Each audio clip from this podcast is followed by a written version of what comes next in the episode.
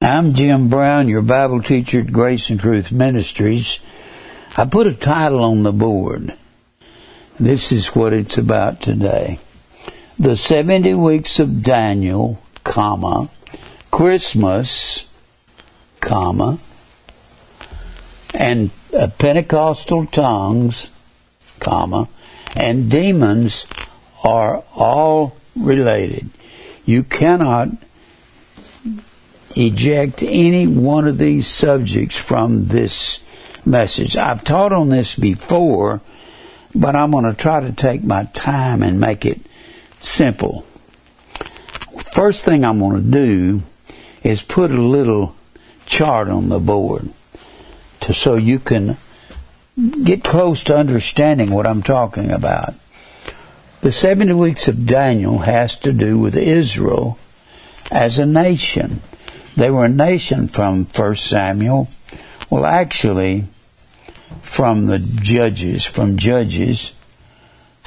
They were under Judges for about 375, 400 years, depending on who you believe the first judge was. Over here, I believe it was Joshua. The Bible says it with Othniel, O-T-H-N-E-I-L. N-I-A-L. Othniel was the son, was the nephew of Caleb. Well, all the time they were under judges, and all the time they were a kingdom. These things, the 70 weeks, Christmas, Pentecostal tongues, and demons, come out of the fact of what Israel did when they were a nation. They did exactly what God said not to do. What they did, they went after Baal, Grove, and I can't name all the gods they went after. Chemosh, Molech. Molech was the same thing. Molech was the gods of Jordan, northern Jordan, and Chemosh was the gods of southern Jordan. And there were two nations at that time. And they went, and the Lord told Moses, before they're in Judges, you're in the book of Joshua, and before that, they're 40 years in the wilderness. 40 years. And then before that, they're in Egypt for 400 years. And God says, I'm giving this land to Abraham, and you can't go into that land and worship other gods because I delivered you out of Egypt with all these miracles I performed. So, he said, if you go after these other gods, which they did, they went after all the gods of Egypt. Egypt had 1,000 gods. They went after the gods of the Amorites and the Hittites and the Perizzites and the Jebusites. You can read that at the beginning of the 9th chapter of Ezra. They were going after all these gods, and Ezra was reprimanding them for it. And so they go after, and all these are sun and tree gods. Well, God says, he tells Moses when they're in the wilderness, going into the wilderness, you tell Israel, they're going to go back to this land. They're going to be ruled by judges, and then they're going to be ruled by kings. And all the time they're under judges, they keep going after Chemosh and Molech and Baal and Grove and Ashtaroth. Ashtaroth was a generic term, A-S-H-T-O-R-O-T-H. If it's spelled with an O, it's singular. If it's spelled with an E, it's plural. They had many tree goddesses, and that was a generic term for all of the tree goddesses. Well, they kept going after all during the judges. They'd turn away from God. As soon as a righteous judge would die, they'd go back after these gods.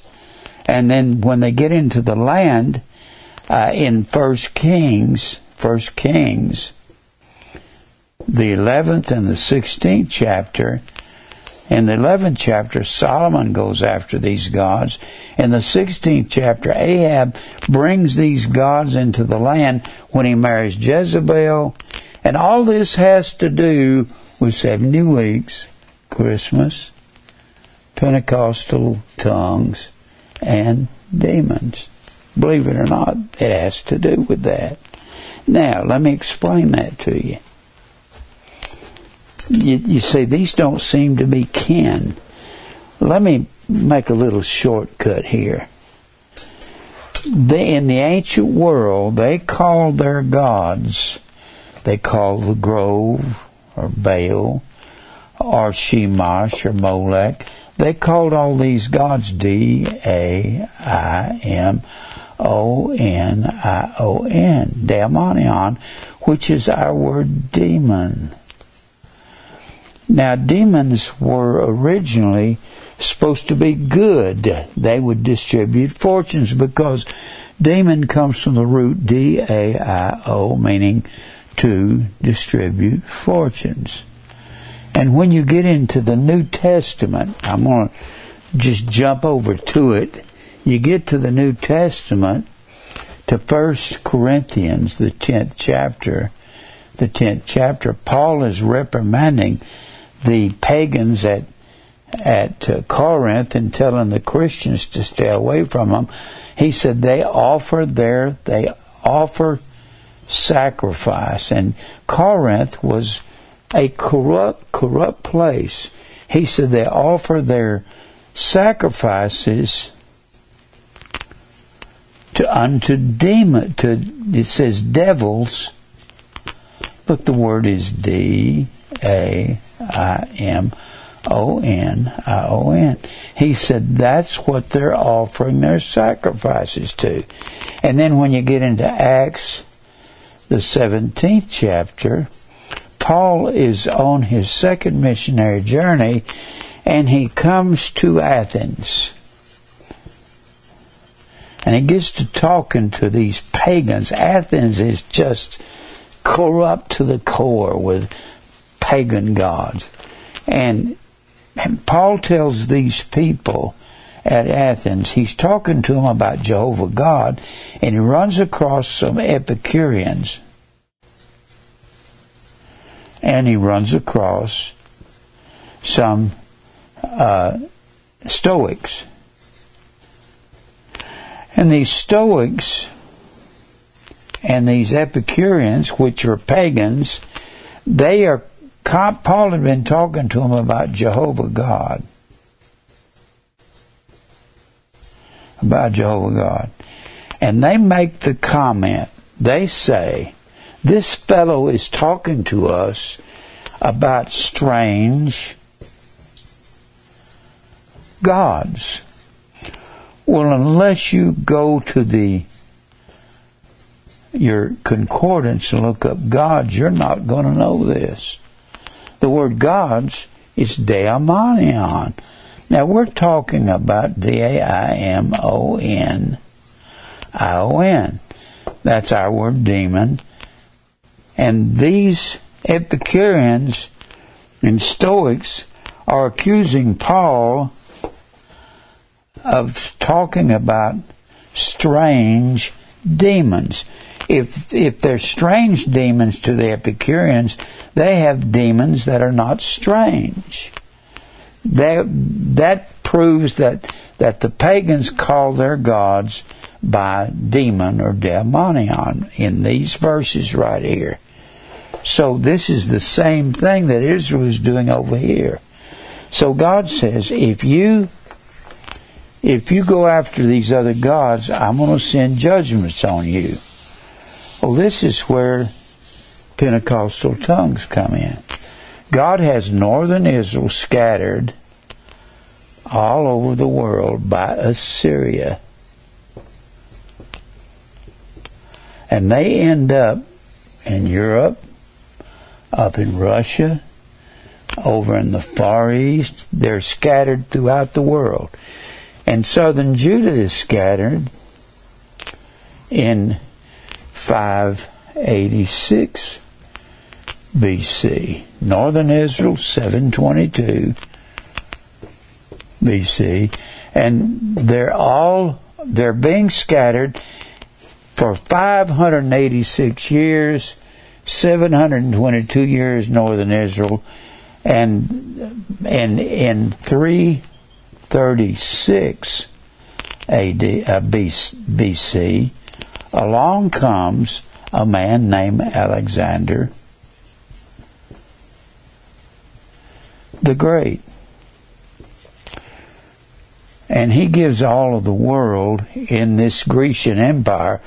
When they thought of education in the ancient world, they thought of Greece, Greek. He gave all the world its languages.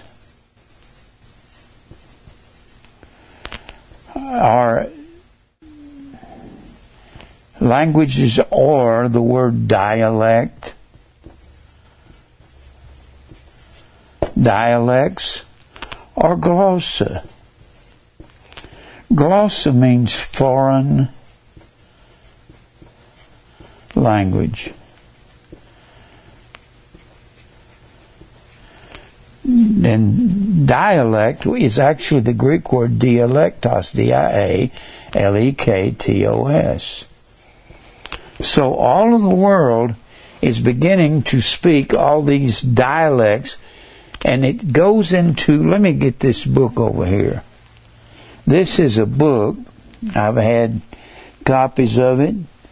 It's written by G. Gresham Machen.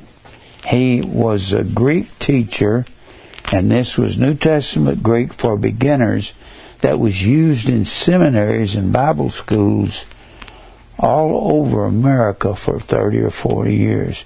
He's considered one of the best Greek scholars. And he introduces his book by telling you all about these dialects. Just listen to this one more time. I looked it up on the internet last night, looked up ancient dialects of the Greek language in the ancient world.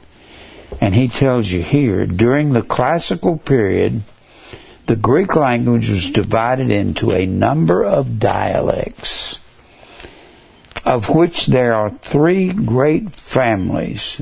These are the families of the dialects that Alexander the Great, they evolved. It was an evolution.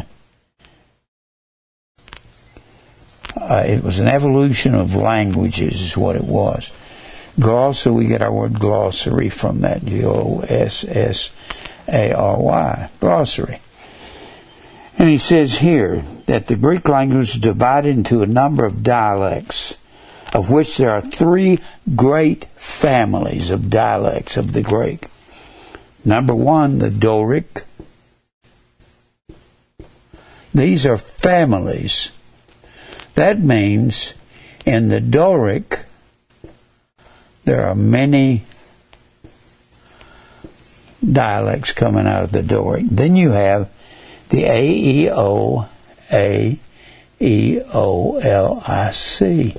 And out of that comes many different dialects. Many different ones. And then he says there's the Ionic, Ionic. And out of that comes many different dialects. So when you get to, let me read just a little bit of this. In the 5th century before Christ, one branch of the Ionic family, the Attic, attained the supremacy, especially as the language of prose literature. The Attic dialect was the language of Athens in her glory, the language of Thucydides, of Plato, of Demosthenes, and many of the other great prose writers. And he goes on to say, Athens was conquered first by Sparta in the Peloponnesian War. Peloponnesus is this, when you get down here to the bottom of Greece, you got a little land bridge, and there's like a hand out here. That's called the Peloponnesus. That's what that is. Then he says, in the Peloponnesian Wars, let me see, where was I? All right.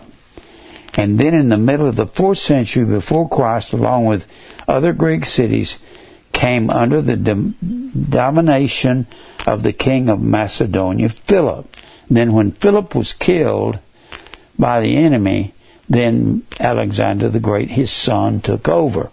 And he gave all the world all of its languages, all of its philosophies, all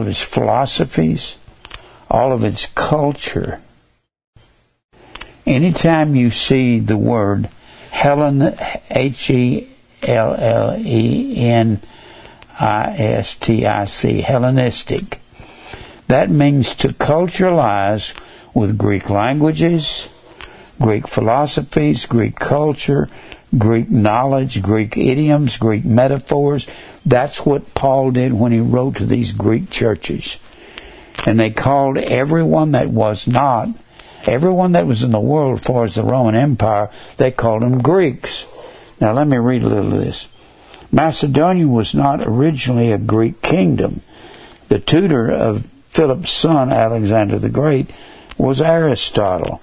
And they go into all this about these languages and how that there was all kinds of dialects. That's why when you get into people want to tout Pentecostalism, you can't do that because Pentecostalism is not true. What they did, they built this, the fact that these Jews were scattered all over the world.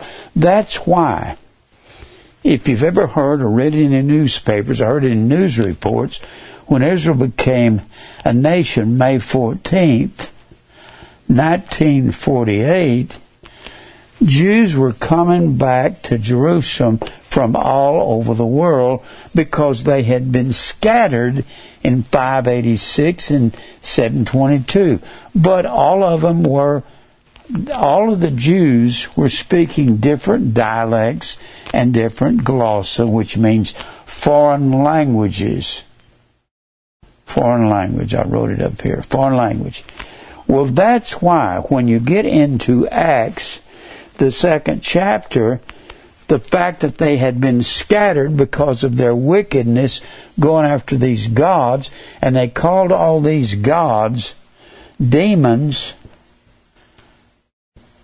Demons, and the Bible says in Revelation 17:5 that Babylon was the mother of all harlots. And if you don't define the word harlot, you're not going to know what it means. Babylon was the mother of all idolatry. So if Babylon mothered it all, she birthed it, she nurtured it, fed it, and Babylon was founded on these words. This is the first Babylonian dynasty, Genesis 11:4. This is when Nimrod built Babylon, 11:4, and they said, "Let us make us a name." And that is what a name. And the Bible says a name is the word Shem. I believe what they were saying, we don't like Shem telling us what to do, because in the previous chapter, in chapter 10, God blessed Shem and made him the ruler of everybody. And they said, we don't like Shem telling us what to do. We want to make up our own Shem. Our own authority is what the word means. And they said, what we're going to do, we're going to make up what we want to make. And because they did that, God says, I'm going to confuse their languages. I'm going to confuse the language, and then I'm going to scatter them. Every time anybody wants to redo God's word and come up with their own Shem, their own authority, and then God said, now nothing will be restrained from them, which they have imagined to do. So their imagination gets loose, and especially here when Israel goes after the same system, and that system that Israel... Here's the point. When Constantine brought all of the... This map over here shows you. It shows the Roman Empire was ruling. Roman Empire was ruling everything around the Mediterranean Sea. The beast, Babylon, Persia, Greece, and Rome, rises up out of this Babylonian sea. And they brought Constantine, when he became ultimate ruler of the world, that's when he was the ruler of the Eastern Empire, and a man named Maxentius, Maxentius, and Licinius, L-I-C-I-N-I-U-S. Licinius, they were dual rulers of the Western Empire. Well, Mr. Constantine said, I'm going to conquer them. And when he goes over to conquer them, he leaves. Constantinople was named after him, and he takes his armies and comes over here and attacks Rome. He wants to have total control of the empire. And he goes over, and he's about to cross the Milvian Bridge, M-A-L-V-I-A-N. V-I-A-N. The Milvian Bridge was going into Rome. He said, when he got to the Milvian Bridge, he said he saw a cross in the sky. All this has to do with Israel being scattered. And he said he saw a cross in the sky, and he had hired a man named Lactantius, L-A-C, like T-A-N-T-I-U-S. Lactantius was one of the most brilliant scholars in his day and time.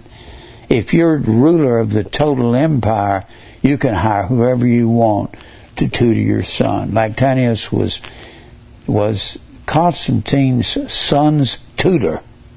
He taught him. Well, Lactantius said he did not see a cross. He saw what we call an X, but it wasn't an X in the Greek. It was a CH. A CH.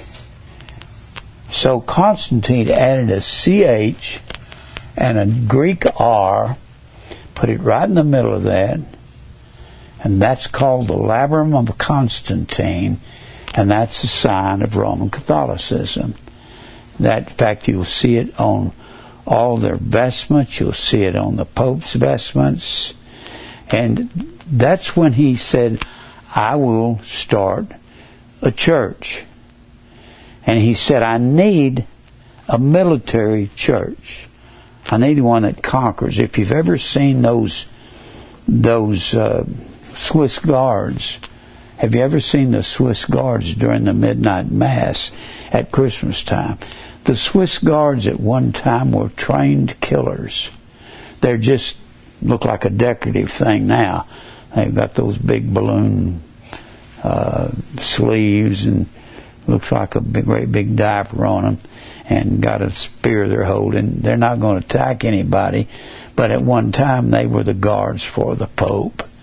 And they were very formidable, and this was one of the signs of the Pope. So when Constantine says, I'm going to start the Roman Church, the main reason he was going to do that was because he was ruling the Empire of Rome upon the Mediterranean Sea, but there were other people in the world he wasn't ruling. He was not ruling the Huns that were coming from the Far East, and they settled in a place called Germany, and that's why we call the Germans Huns, especially during World War I. they would go up to fight the Huns in their little double-winged aircraft. And you had the Huns, you had the Visigoths and the Goths, the Vandals, the Burgundians, the Saxons, all of these people, the Franks, they were all coming over here from the... You had the Goths and the Visigoths. The Visigoths were the ones that he was afraid of, Visigoths. They're the ones that were just barbarians.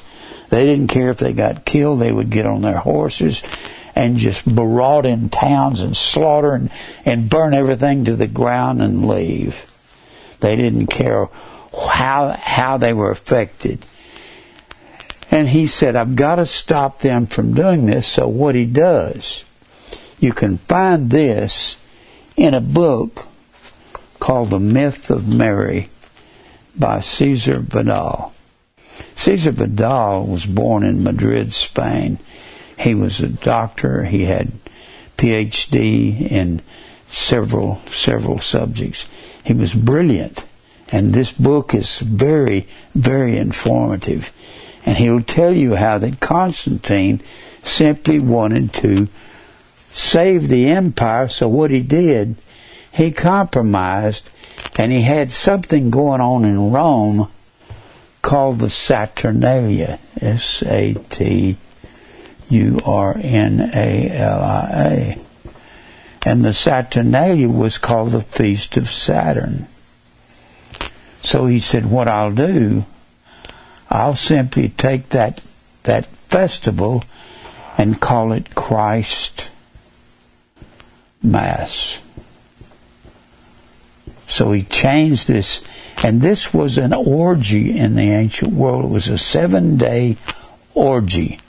They went from the 24th, and it has to do, here's the point, if Constantine brought the gods of all these Huns and Vandals and Visigoths and so forth coming from the Far East, if he brought them into the church and he brought the Christians into the church and says, we can all be in here, we can all salvage the Roman Empire together. That's what he did. And so when he brought them all into the church and started the Christ Mass, simply by adapting the Feast of Saturn, which they all understood what it was. Let me tell you, let me do something. Let me read some out of this. This is utterly amazing, and Mr. Vidal is a brilliant, brilliant man. He had to do so much research on this. This is by Cesar, C-E-S-A-R, Vidal, V-I-D-A-O-L. I looked him up on the interstate. He's written about 100 books. Very, very intelligent. And he's got a chapter, Paganism Enters the Church. That's the title of it. Paganism Enters the Church. And I'm going to give you a part of it where he's talking about paganism coming into the church. He says, we cannot examine all the details at that period, but it is enough to say that 235 to 297, there was not the slightest glimpse of peace or tranquility in the Roman Empire. It was Diocletian that he took his place. Diocletian was a murderer. He was the emperor before Constantine, and he was slaughtering the Christians as fast as he could. But the more they slaughtered the Christians, the more they multiplied. So he was not only having trouble with these hordes of... If you remember when they had the series on TV, The Barbarians, that's what it was about. It was about these hordes rampaging across the European continent. And you can see what they're doing if you watch it and you've heard me teach on it, you'll know exactly what it's about. But he says the empire was in a terrible shape from 235 to 297. That's right before 297. They had to do something about it. It was collapsing around them. And they said, we've got to save the empire. Let me erase some of this. They're saying, we've got to save the empire. So, what Mr. Constantine does, he says, we will pull everybody in the church that's heathens and all these hordes, they can come in the church, and the Christians come in the church, and you all have to compromise one another to get along.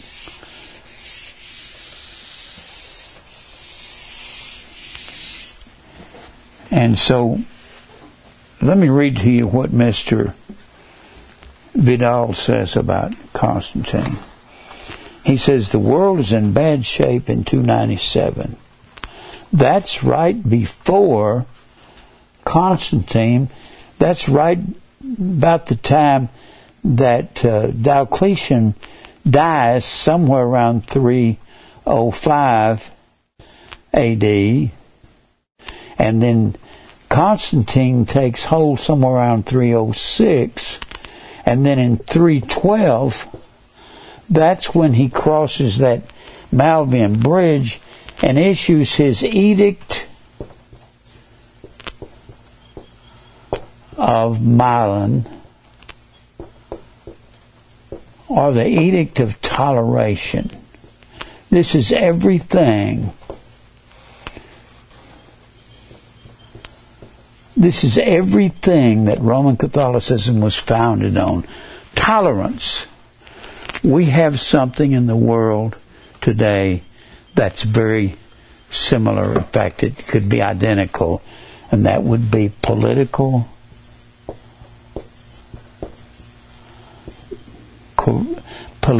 correctness. When you define it, it has basically the same meaning as tolerating. When you're going to get along, don't say anything that offends anybody. And that's why I believe they'll stop me one day. They'll say, Mr. Brown, you cannot put down Kenneth Copeland or T.D. Jakes or any of these other preachers or Billy Graham. You can't do that. They may give me a cease and desist order because I'm going against the political correctness, and that's exactly what, when they issued the Edict of Toleration, he said all these Huns and Vandals can come into the church and they can bring their goddesses, their tree goddess in, which is the Christmas tree, and they can bring their culture in, and the Christians can come in and they're going to have to tolerate these people's doctrines. And everybody's going to get along. And then he goes on to say, in 250 the Goths again crossed the Danube, and 2 years later they sacked Asia Minor. The Danube is right in this area. It comes down here and goes into the Black Sea. The Goths were in this area, and they were driven across this Danube River right here, and they were driven into Roman territory, and the Romans started exacting penalties on them, and they said, you're not going to do that to us, and so they had started attacking everybody around them. And yeah, there was just thunder to pay for it. And 250, the Goths again across the Danube, and 2 years later sacked Asia Minor. Asia Minor is what we call Western Turkey. This right here. All this. Asia Minor. That's Asia Minor. Now let me read on. 3 years later, the Germans were razing, R-A-Z-I-N-G, leveling Auvergne, and the Franks were reaching Spain. To top it off, an epidemic of the plague that had started in 250 would extend over 15 years, starting in 256. Inflation would gallop out of control, and it is almost impossible to imagine what the chaos would signify to the people of the empire. The slaves would run away and become highway robbers. The idea began to gain ground that the only way to save the empire, the Roman Empire, was through a military dictatorship. So Constantine puts together the idea of a Roman Catholic Church, or a Roman Church. Later on it's called, they give the Christmas was given its pagan name by Pope Julius I. Let me read some more here. Constantine and the Pagan Invasion. And he says in 312, that's when Constantine and Licinius and Maxentius arose as conquerors. 12 years later, Constantine defeated Licinius as well and became exclusive master of the Roman Empire, of the entire world empire. Constantine was conscious from the beginning of the enormous value that religion could have as a unifying element in the empire hounded by grave external and internal problems. His Illyrian predecessors, these were emperors out of the 300s, had dreamed of the possibility of implanting sun worship into the empire as the unifying religion, and at least at the beginning, Constantine seemed to have had the same goal. As a key recently demonstrated, Constantine was conscious of the importance of forcing a new religion that was monotheistic. Mono means one, theos, God, one God. What he's going to have to do is pull all the old gods together of the Goths and Visigoths and Huns and Vandals and the Christian church and make them all agree with each other. That's what they're trying to do today. The Pope is getting together with Hinduism and Islam, trying to come up with a one world government, and would integrate all subjects of the empire. That's why he did what he did and brought Christmas in. Precisely because of this, he moved from polytheism to solar sun monotheism. Sun, one God. With hardly any difficulty, Christianity had survived since the first century the partial persecutions that cost hundreds of the faithful their lives. The new emperor was conscious of the importance of having good relations with Christianity. He knew as well how fruitless it was to persecute them directly.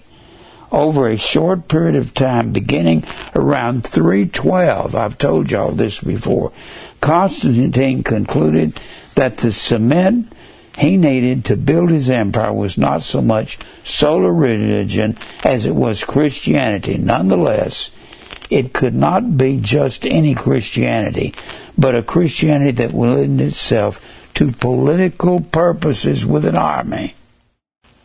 That's why the Pope had an army, and those Swiss guards were the leaders of his army. He needed a Christianity that contained a hierarchal, that is, a presider over sacred rites with chief priests and an army.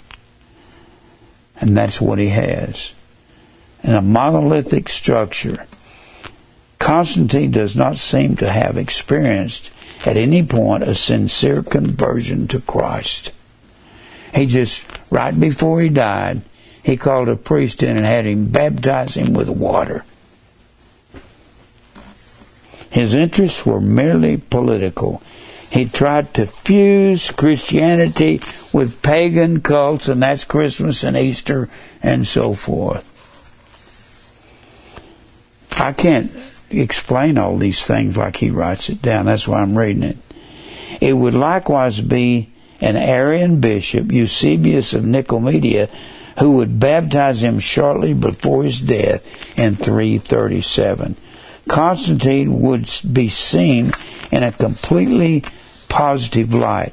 He was the one who ended the imperial persecution, saying nobody's going to kill Christians anymore, but they did keep on killing them, and brought them out of hiding. He even brought them to the palace to ask their advice. All these aspects dazzled many Christians of that period in such a way that they were not conscious of the mutation that was about to happen at the heart of their faith, mutating Christianity into Christ's Mass and Ishtar. In an attempt to convert Christianity into ideological base of his empire, Constantine was able to introduce ceremonies, viewpoints, beliefs, and practices into its heart, which originated in paganism. He's going to take paganism and convert it to Christianity, and you can't do that. His concern was not to maintain the purity of something which he did not care for, but to adapt the organism to receive all kinds of strange bodies which for him proved indispensable to maintain the unity of the empire. That's what it was all about. And if Constantine brought all that paganism into the church of the Huns and Vandals, they were all sun and tree worshippers. How do you know that? Because Revelation 17:5 said Babylon mothered all idolatry.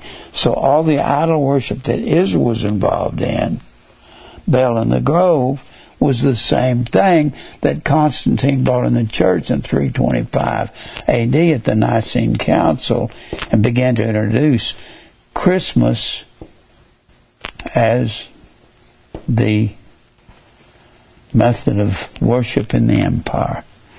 It was the Mass. We're living in a world that has been seduced. America is a Roman Catholic state. In a short time, to be Christian at least, external appearances became something chic. Chic, C-H-I-C. You might call it cool. It was chic to be a Christian.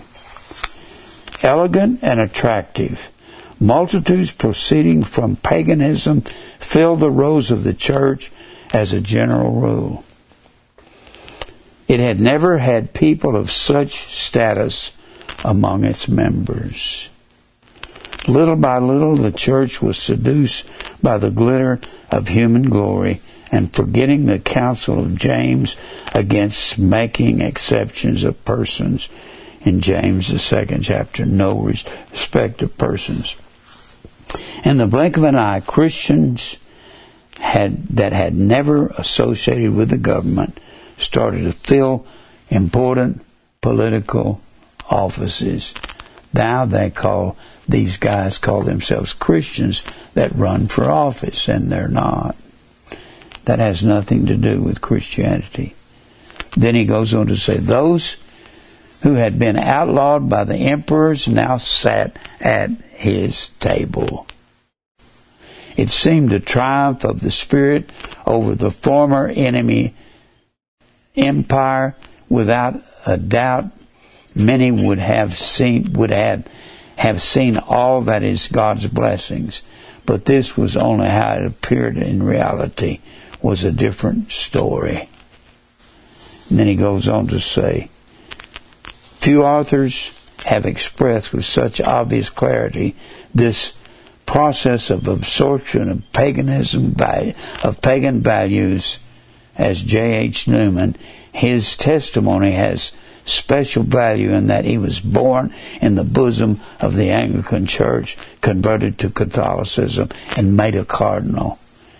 And Newman wrote, in the course of the 4th century, two movements of development extended across the face of Christianity with a speed characteristic of the church, one ascetic, the other ritual or ceremonial.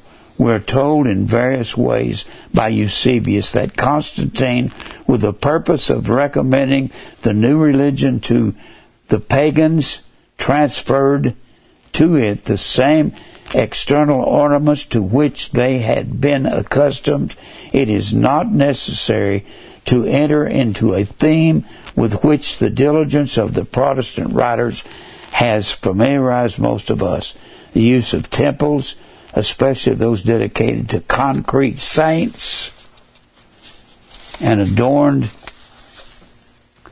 on occasion with tree branches, incense, lamps, candles, votive offerings upon the healing of a sickness, holy water, orphanages, holy days and periods, and the use of calendars, processions, and the blessing of fields, priestly vestments, tonsures, that's the circular cutting of the hairdo to depict the sun, facing the east, later statues, possibly the ecclesiastical song, and the Kyrie eleison are all pagan origins, sanctified by their adoption into the Roman Catholic Church.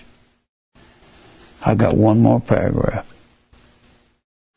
I thought I'd read this to you. I've never read all of it, not this much. The fact that a multitude of aspects that are regarded as Christian by millions of people have their origins in paganism does not cease to be amazing. On the other hand, it is even more terrifying to see the spectacle of a church that, having been seduced by the brilliance and human grandeur, gave itself practically en masse to the most obvious religious mixture. This guy is hard. In historical terms, it cannot be denied today that Constantine's drawing near to the church, although signifying enormous economic, social, and political benefits, also implied the beginning of the corruption due to the multiple pagan seeds sown in the church at this point. It started thousands of years ago. A couple of thousand. Then he says, read these one few words. The purpose of this present work does not permit us to be detained by the diverse aspects mentioned by Newman, but in the following 4 chapters we will make reference, although in summary form, to the way in which this pagan invasion had a decisive influence in the formation of the myth of Mary. It's a myth. Christmas is a myth. I've heard preachers say, I heard John MacArthur say, he said he knew all of this was pagan. He knew it was the Feast of Saturn that they had changed into Christ's Mass. I want to ask John MacArthur, can you not see that Christmas is Christ Mass? You mean you can't see that in the Word? They just dropped one of the S's to make it more plausible, more swallowable, more easy to swallow. Let me show you something. Let me tell you what God says about Christmas. Christmas is adding to the Word of God, isn't it? Absolutely. Jesus was not... Well, let me give you one verse before I give you these others. In Ecclesiastes 7, here's what the Bible says. Ecclesiastes, the 7th chapter, the first verse says, a good name is better than precious ointment, and the day of death than the day of one's birth. The day of death is to be celebrated above the day of birth. That's what the Bible says, Ecclesiastes 7:1. And look over here in Leviticus. It's talking about the paganism that Israel is going to get involved in. In Leviticus 18. I want to say this to John or anybody else. John would say, well, I understand that the Feast of Saturn was a seven-day festival at the end of December, and that it was the birthday, December the 25th, was the birthday of Mithra, December the 25th. The birthday of Mithra, the chief sun god of Rome. His father was Saturn. And they had the Saturnalia from December the 17th through the 24th. And they threw the Yule log in the fire. Yule means wheel. The wheel of the year is the swastika. That's what it is. When you celebrate Christmas, you're giving credibility to the swastika. And that's what it is, the wheel of the year. That is the Big Dipper. And it's four phases. It's the change of the seasons. That's the way they saw it. They would check the Big Dipper in the ancient world. Check the Big Dipper at midnight, 3 months apart, at 12 midnight. Check it in June. Check it in September, check it in December, and then check it as you're headed towards spring to Ishtar. And we called it Easter, and that was a resurrection of Tammuz in the ancient world after he had died to this winter, headed for the spring, and they would check it in December, then in March. They would check it in March. These on the date would be on the 2nd. The 2nd. And they check it at midnight, and they come up with the swastika. And Hitler brought the swastika back from the Far East when he went over there looking for an Aryan race. And he sent Himmler over into Tibet. And one of the signs of the Tibet was the Su Vasti. And it meant it is good. And that was the way they looked at the wheel of the year. And they threw the Yule, which means wheel. This is Yule down here. Yule and Samhain here. And this is a sign that all witches use. This has been around for thousands of years. Not since Adolf Hitler. He didn't invent that. And it had to do with good luck, because when they're going into winter here and they keep checking their wheel of the year, the swastika, when they get headed back to Ishtar, the spring, then that's when crops come in, and that's why it was called a good luck symbol in the ancient world. The spring, they got around to, I don't know why I put Christ up there, I was thinking. Got around to the spring, and they got crops. That was what I was thinking of. They got crops in the spring, and that was the good luck. That's why it was a good luck symbol. It was the Boy Scout symbol in the 20s. In the 1920s in America, with a fleur-de-lis in the middle of it, and a fleur-de-lis means flower of the lily, and you see that on the sides of the helmets of the New Orleans Saints. And flower of the lily was a title for the Roman Catholic Mary. I'm just telling you, I can't believe, how can I find these things and other preachers can't find them? I mean, I don't understand. What's wrong with you guys? I'm looking at the camera. Don't you have good sense? Can't you see Christmas, Christ Mass? I've got an article here out of Encyclopedia Americana, and it'll tell you all these things, that Christmas comes from Christ Mass. Here it is, right here, out of the Americana, Popular Encyclopedia. The reason for establishing December the 25th as Christmas is usually held that the day was chosen to correspond to pagan festivals. Good grief. Christmas customs are thought to be rooted in the ancient pagan celebration. It is held by some scholars that the birth of Christ as the light of the world. And what they're trying to do is mix it together. I want to read something to you out of Leviticus, the 18th chapter. There's something people don't understand about Christmas.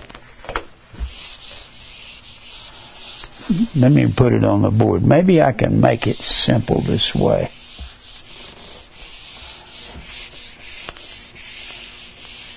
There is worshiping their gods.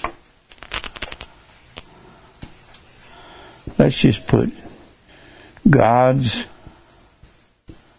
of Christmas. There is worship their gods. Gods, a little G-O-D-S. And then there is keeping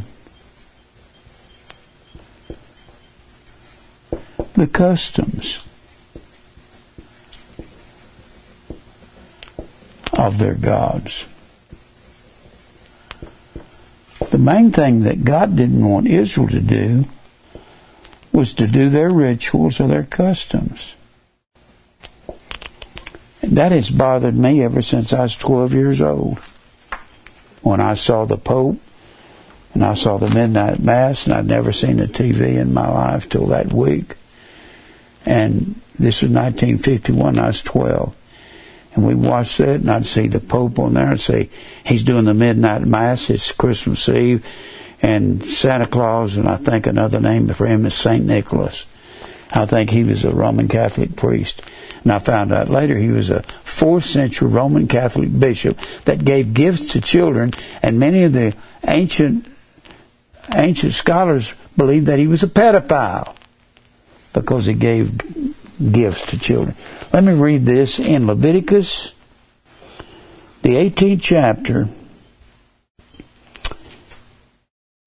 and verse 29. It's talking about this, about paganism that Israel will get involved in. Verse 29, chapter 18. Whosoever shall commit any of these abominations, even the souls that commit them, he's not talking about worshiping their gods. He's talking about committing the rituals.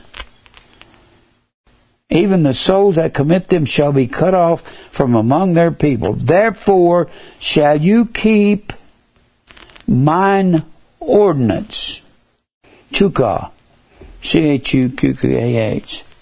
C-H-U-Q-Q-A-H. Chukwa. It means enactment. If you're going to commit rituals, keep God's rituals. Therefore shall you keep mine ordinance. What would his ordinances be? The Passover, Pentecost, Feast of Ingathering. And now we're in a spiritual Passover, spiritual Pentecost, spiritual Feast of Ingathering. That you commit not, it's not even saying here don't worship their gods, that you commit not any one of these abominable customs. The word abominable, T-O-W-E-B-A-H, T-O-W-E-B-A-H. Remember, this is all because Israel was involved in sun and tree worship of these gods, which is the same thing that those Goths and Visigoths worship that were brought into the church. They were all the same thing because Babylon mothered all idolatry. That word harlotry, porneia, means idolatry. And God is not even telling them in these verses, don't serve their gods. He's saying, don't keep their customs, which were committed before you, and that you defile not yourselves therein. The word defile, tame, T-A-M-E, looks like tame. It means disgusting or foul. They're foul, and you were fouling yourself. Now look over here in one of my other favorite verses in Deuteronomy 12. They haven't come into the land, and God is warning them not to do this. Well, let's look at Deuteronomy 4, verse... Let's read 1 and 2. Now therefore hearken, O Israel, unto the statutes and unto the judgments which I teach you, for to do them that ye may live, and go in and possess the land which the Lord thy God of your fathers giveth you. Ye shall not add unto the word of God. Add is the word yasaph. Y-A-C-A-P-H. Yasaph. It means to augment, put something to the word of God. Is Christmas, Easter, and all of that adding to his word? Yes, that's what they did. That's what Constantine did, trying to save the empire. Which I command you, neither shall you diminish. Gorah. Don't shave off any part of the word of God. You know you're ignoring these verses here and you're shaving these off.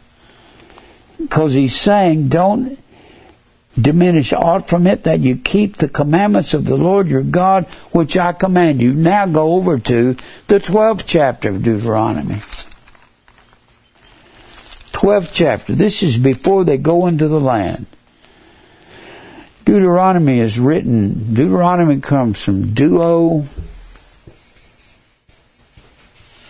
and nomos. Nomos is the Greek word law. It means second law. And then he says here in verse 29, you haven't come to the land yet. This is right before they cross the Jordan River to go and possess the land.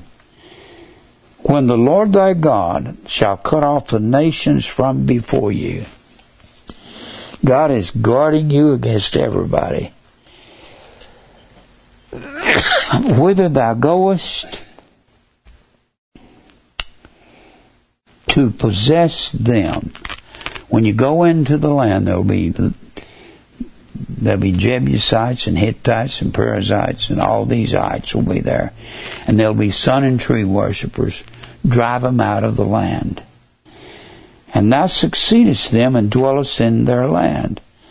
Take heed to thyself that thou be not snared by following these people, after that they be destroyed from before thee. And I love this next sentence. And that thou inquire not after their gods, saying. Don't ask this question. How did these nations serve their gods? What rituals did they use? He's not even saying don't serve their gods. He's saying don't ask them how they did it by putting up a tree and decorating with silver and gold. Don't do that. Don't give each other gifts on the so-called birthday of Jesus. What really gets me, everybody gives each other gifts in America. And they say, Jesus, we celebrate your birthday, and most of the world gets drunk.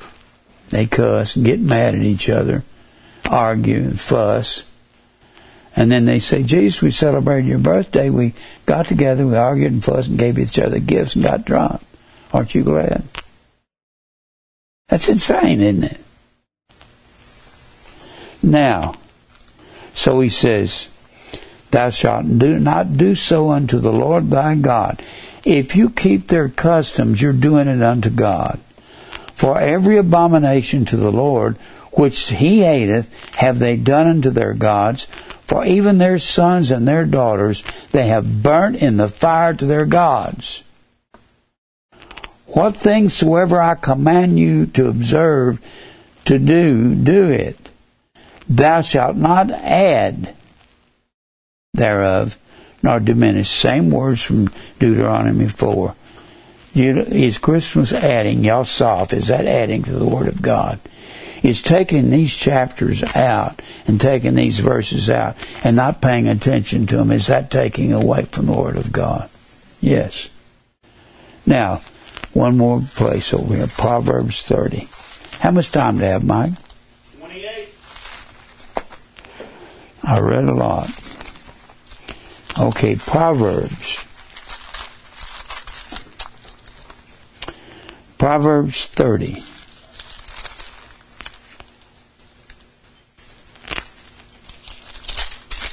Proverbs 30. And read here in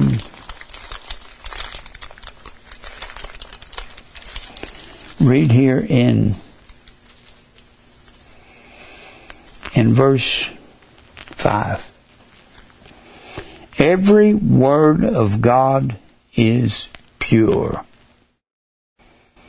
He is a shield unto them that put their trust in him.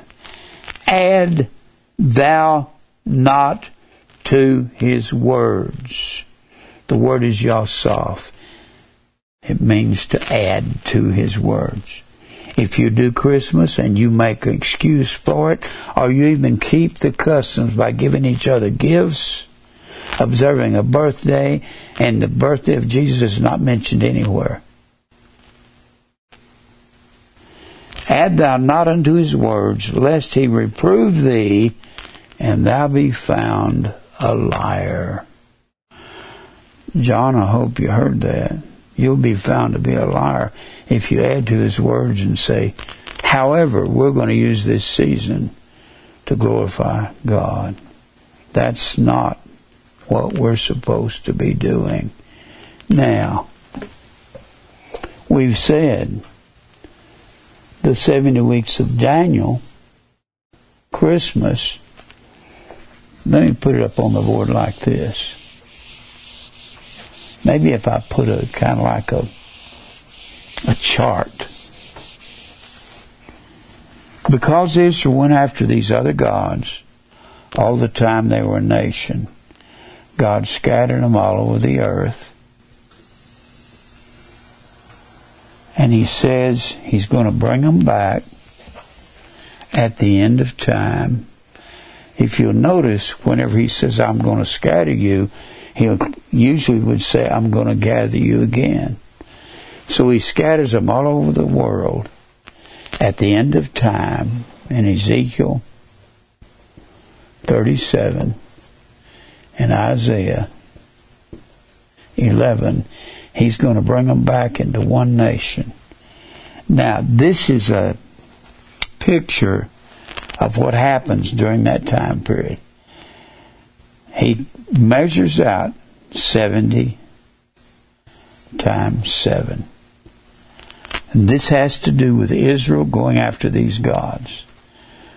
He measures out for 70 times 7 or 490 years according to Daniel 9:24 through 27. That's where you have the 70 weeks. And because Israel was disobedient to God and went against his promises, he puts them over here in Assyria and in Babylon. And he says, what I'm going to do, you went for 490 years where you never kept your sabbatical years, which will tell you all about it in Leviticus 25. And then he says, what I'll do, I'll put you in Babylon for 70 years. That'll be enough time for the land to enjoy her Sabbaths and for the land to restore all of its nutrients. But if you don't come back, I'm going to measure out these 70 times 7 this way. From the going forth of the commandment to restore and build Jerusalem, which will be in Nehemiah. The first chapter will be 7 weeks. 60 and 2 weeks. A score is 20, 60 is 60, plus 2 is 62, plus 7 is 69 of those 70 weeks will be over. And he says, that'll be unto Messiah the Prince. That'll be down to. And all this has to do with the 70 weeks, and it has to do with the tongues, because they're scattered. And Alex the Great gives them all these gloss and dialects. So when you get to, and the Jews have been given in Exodus, the 23rd chapter, the Jews have been given, it matters not that they've been scattered. They have been given 3 festivals that they all have to come back to. And when they're scattered, they're coming back from all over the world to these 3 festivals. And you got these 3 festivals. Oops. Right here. This is the Jews coming back from all over the world. The arrows are pointing towards Jerusalem. They're coming back from Mesopotamia here. That's Babylon, or what we call Iraq. They're coming back from down here in Ethiopia, from Egypt, from over here in Libya. This is Libya area. From Carthage up here. They're coming back from Rome. And they're coming back from Spain. They're giving these 3. When they get here, they're all speaking a different dialect or glossa that was given to them by Alex the Great. Somewhere in the neighborhood of 336 until 323 when he died. Some people say those are different dates, but that's approximately. So, what you got the 70 weeks measured out, but when the Jews are all coming back to these festivals, and you get into Acts 2, the reason, you'll notice in Acts 2 what it says. In Acts 2, let's look at Acts 2. I see this as one big picture. In Acts 2, the Bible says, these were Jews from every nation under heaven. That it says that down here in verse 5. Why were they from every nation? Because they were required to come back. When you look back over here in Exodus, the 23rd chapter, this is long before they're scattered. This is while they're in the wilderness, and God has given Moses these laws, and he tells them.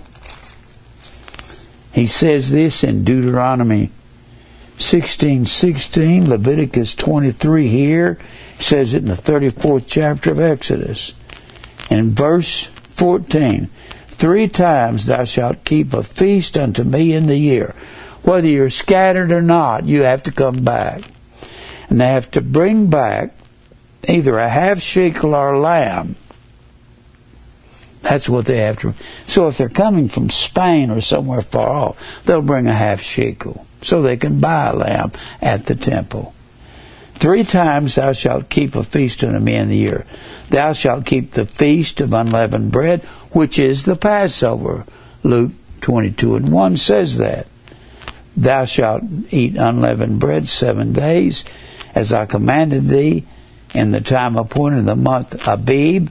That's what they called it in Israel. In Egypt, when they were in Babylon, they called it Nisan. For in it thou camest out of Egypt, and none shall appear before me empty. And the feast of harvest, that is 50 days later at Pentecost. The first fruits, it was Pentecost had another name, Feast of First Fruits, of thy labors which thou hast sown in the field. And then he says, which is the end of the year, when thou hast gathered in thy labors out of the field. 3 times in a year, the Feast of Ingathering was in that 10th day of the 7th month, which was our month, September, October. And he says in verse 17, 3 times in a year shall thy males appear before the Lord God. Well, they have been scattered. When you get back and you look at 34:23 of Exodus, and you look at 16:16 of Deuteronomy, it'll tell you these same things. They give you 3 different times. He says you have to come back. So when you get to Acts 2, these are Jews that have been scattered, and they got different dialects and different glossa. When they come back, there's no such thing as Pentecostal tongues. These are the dialects that came about because of the scattering. Can you see that? They were scattered and they ended up with all these dialects and glossa. That's why in chapter 2, verse 3, there appeared unto them cloven tongues like as of fire, and it sat upon each of them. Now, it doesn't mean like the Pentecostals draw this cloven, split tongue like some flame and they paint that red. It's not what it means. Cloven is the word diamerizo, D-I-A-M-E-R-I-Z-O. D-I-A-M-E-R-I-Z-O. It means petitioned off. They were cloven in the sense you had an apostle preaching here to the people from Mesopotamia in the Mesopotamian tongue. Then you had one here from Ethiopia, then another here from preaching to people from Greece, and so forth. And they were cloven tongues. They were split into different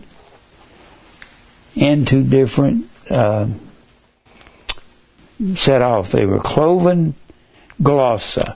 Glossa is the word foreign language. And they all filled with the Holy Ghost, which is the truth, and began to speak with other tongues. Other tongues is heteroglossa. H-E-T-E-R-O. Hetero. We know what hetero means. A heterosexual is other sex. Heteroglossa is other foreign languages.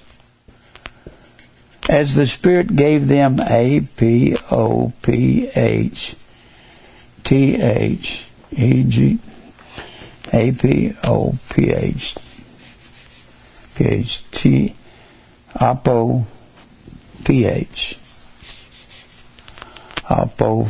P-H-T-H-E-G-G-O-M-A-I. That's apophthegmai, means to speak so clearly that you can be easily understood. In fact, that's the same word in verse 14 when Peter lifted up his voice and said.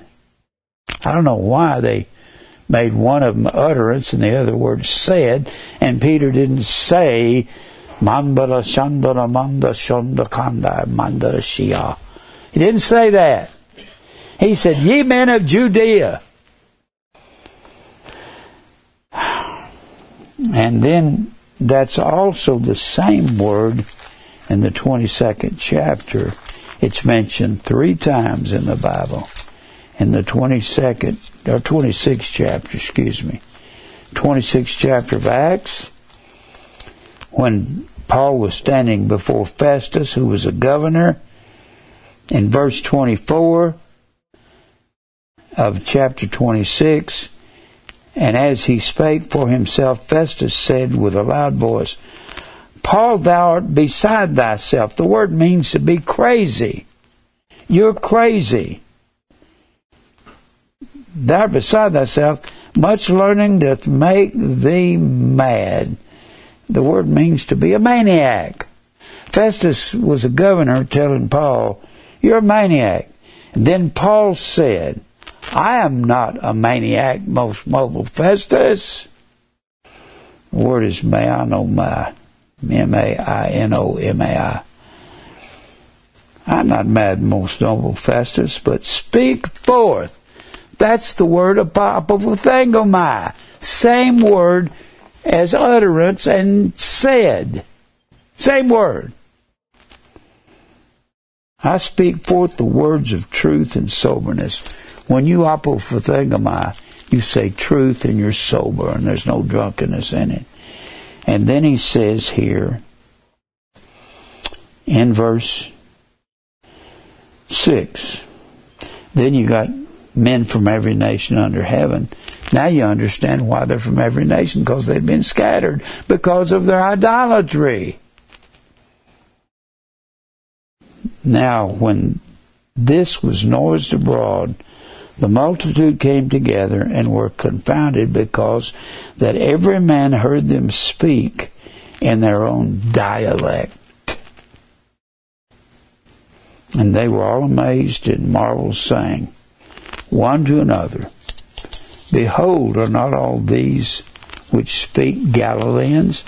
That's saying something, because Galilee was like the redneck part of the world.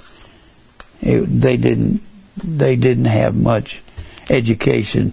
They were farmers and shepherds and workers in the marketplace, and they didn't know all the dialects. When Jesus said, go into all the world and teach all nations, they're going, how can we do that? We don't have all these languages, these glossa and dialects. A glossa to the apostles was a language they did not know, and God gave them the ability to do that. It was a dialect. And then they said, now how hear we every man in our own tongue wherein we were born? What they said is, how hear we every man in our own dialect?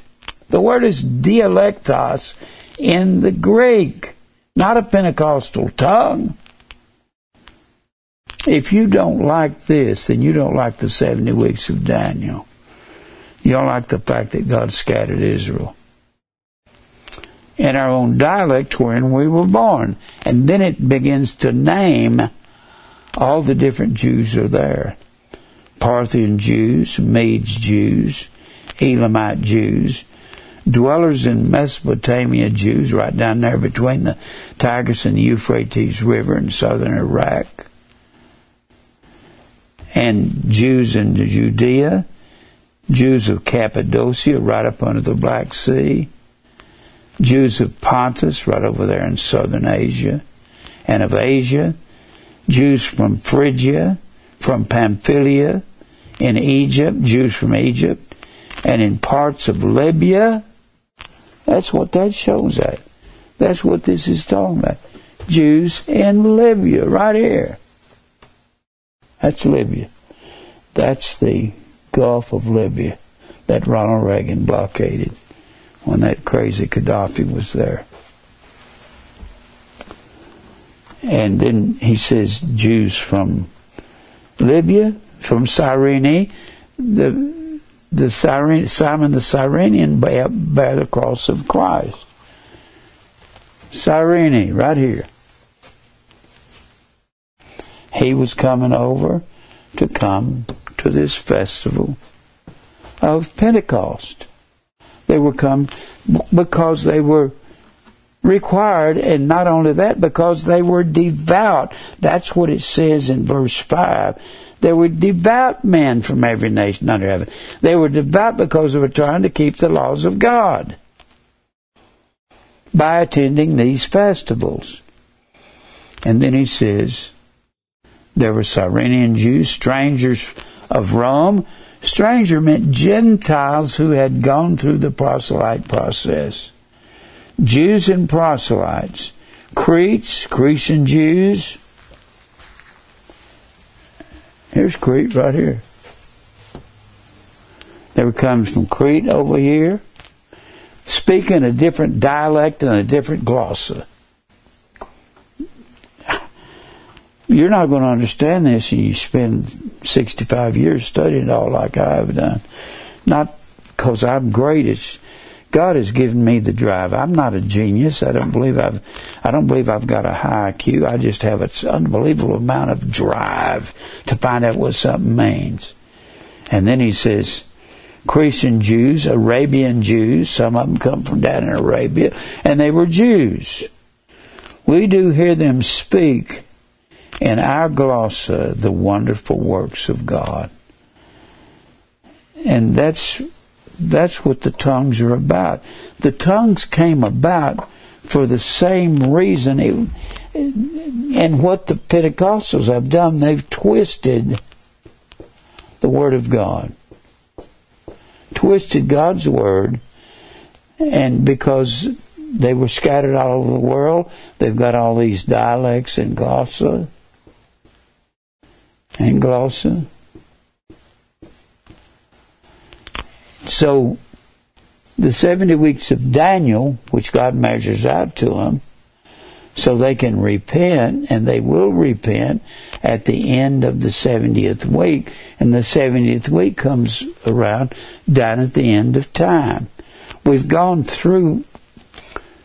You cannot separate the tongues, Pentecostal tongues, demons, because that's who Israel went after. They went after demons. And you can't separate demons, the tongues, Christmas. It all is a part of the same picture. Now, deal with that. Do I have any time, Mike? 6 minutes. I don't know what I can say in 6 minutes. I can just give you some more things on tongues. I've got, if you've got a word study concordance, this is every time the word tongue is mentioned, or every time the word dialect is mentioned in here. And this is every time the word glossa is mentioned in the Bible. Here's the word glossa right here. Glossa is mentioned 50 times in the New Testament. And dialect is mentioned 6 times in the New Testament, all in the book of Acts. When you get into 1 Corinthians, the 14th chapter, 1 Corinthians 14th chapter, these are the two chapters, Acts 2 and 1 Corinthians 14 is the ones that the Pentecostal use to prove tongues, and they don't prove that. 1 Corinthians 14 has glossa all through it, and it does not have dialectos. Doesn't have that. Acts 2 has other tongues, other glossa. It has glossa and dialectos. And what Paul is doing at Corinth, he is reprimanding people for speaking in a foreign language in church without interpreting it. That's what he's doing. He's not commending them for doing that. He said, he that speaketh in an unknown tongue edifies himself. You will never find anywhere in the Bible where a man is supposed to edify himself. The Bible says in John 7 that the man that speaks of himself seeketh his own glory. You'll never find that in the Bible. And I hope you can see how the 70 weeks, Christmas, and I could put Easter in there, Ishtar, because it goes along with it. And it's all a part of that wheel of the year, the swastika. And Pentecostal tongues, the people get involved in their emotionalism, and they think that's truth. Let me look at the camera and say, if you leave the definition of the word, then you're involved in your imagination. You're involved in a lie that you've imagined in your mind, whether it's tongues. So no such thing as Pentecostal tongues. There's no such thing as faith healing. Every time the Bible says thy faith has made thee whole, every time the word whole is sozo, it's the word saved. When the woman had the issue of blood, and Jesus said, thy faith has made thee sozo, saved, now go and be whole of thy plague. Whole, that second word, whole, is hugios, H-U-G-I-S. It is not sozo. Faith saved her, and because he was a living God, because he wanted her to be healed, he said, now go and be hugios, hygiene. We get our word hygiene from that. Means physically cleansed. But her faith did not make her physically cleansed. Her faith saved her. Pentecostals have imagined their way into a tunnel they can't get out of. The only way you can get out of it is to say, hey, I am wrong. But most of them won't do that because they say, I know what I feel. What you feel will lie to you. It's kind of like some girl that goes down here to some rock concert, and she's screaming on the front row and looking up at the rock star and saying, I love him. No, you don't. You have an infatuation with him, but you don't love him. It's the same thing. I've been in bunches of Pentecostal churches as a gospel singer. I'm going to close this out right now. I enjoyed teaching on this, and I've got so many notes I can't get to all of them. I'm going to come back next Wednesday and get back into the 70th week of Daniel's 70 weeks, which is going to be split into two parts, to 1,260 days, 1,203 score days, or it's going to be split into 42 months, which is half of 7 years on a Jewish calendar. Or it can, as it's put in Scripture, it'll be a time times and half a times, which is 3.5 years. And I'll show you why it has to come at the end of time. And I believe it's just around the corner. I don't know if it'll be in my lifetime. I'm 82. My health's not the best. I'm trying to sustain my health, doing everything I can to protect it. But just pray for me that God will give me strength. I pray daily, Lord, give me strength to continue this work so I can record as many of these messages as possible. Well, let's pray. Father, thank you for truth above everything. And Lord, I pray that you'll give me strength to continue for years to come if it's according to your mercy and will. Fight our battles for us. We got a lot of people that want to destroy us. Fight our battles and lead the church in a right way to strengthen them as this end times draws closer.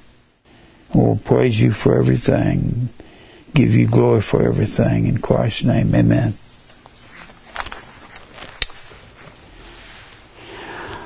Well, y'all know how these things fit together.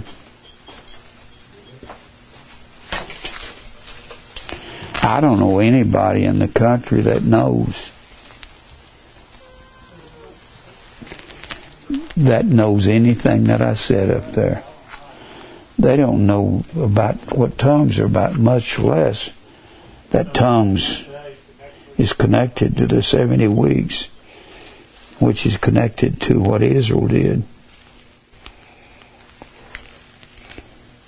Was that understandable? It's not so hard, it's just a lot of details, you know.